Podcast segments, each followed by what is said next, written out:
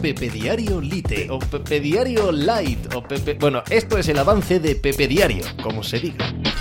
Hola, ¿qué tal? Hoy estamos a miércoles 5 de abril del año 2023. Osasuna jugará la final de la Copa del Rey tras empatar ayer frente al Athletic Club en San Mamés 1 a 1 en la prórroga de la vuelta de las semifinales de esta competición y, y convierte así el día de ayer en uno de los instantes mágicos, instantes definitorios de más de 100 años de historia. Solo es la segunda vez que los Asuna se mete en la final de la Copa del Rey, ergo solo va a ser la segunda vez que los Asuna pueda presumir, pueda soñar, pueda aspirar a conquistar un título. Es evidentemente un eh, monumento andante a Yagoba Arrasate en lo que se ha convertido Pamplona hoy, en lo que se ha convertido el club de Osasuna. Deja al Athletic a las eh, puertas de, de su título fetiche y convierte, por supuesto, a esta era de Osasuna en un asunto completamente diferente,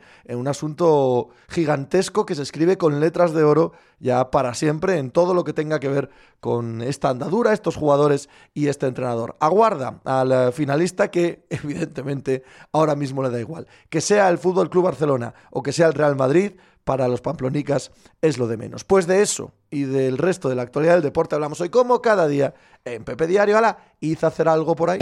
Estás escuchando Pepe Diario.